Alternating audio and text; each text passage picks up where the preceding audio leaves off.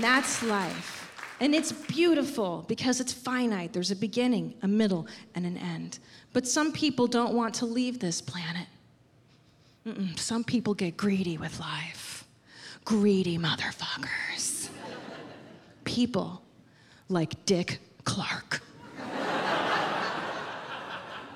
oh, you remember Dick Clark, right? Hosted American Bandstand and New Year's Rockin' Eve.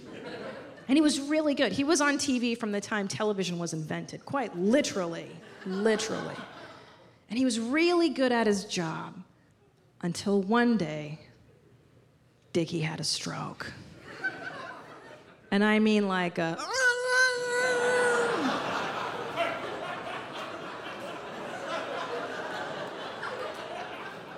a stroke.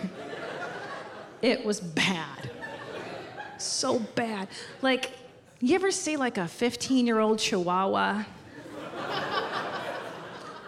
like a really old one, blind in one eye, patchy fur that gnaws on itself, like, but with an ironic name like Sunshine or Hope. that was Dick Clark.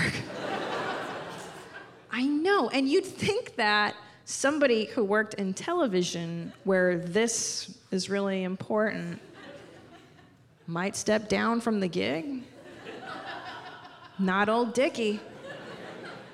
This narcissistic douchebag refused to stop hosting New Year's Rockin' Eve because he was convinced he was the only person in showbiz who could count backwards from 10 to 1.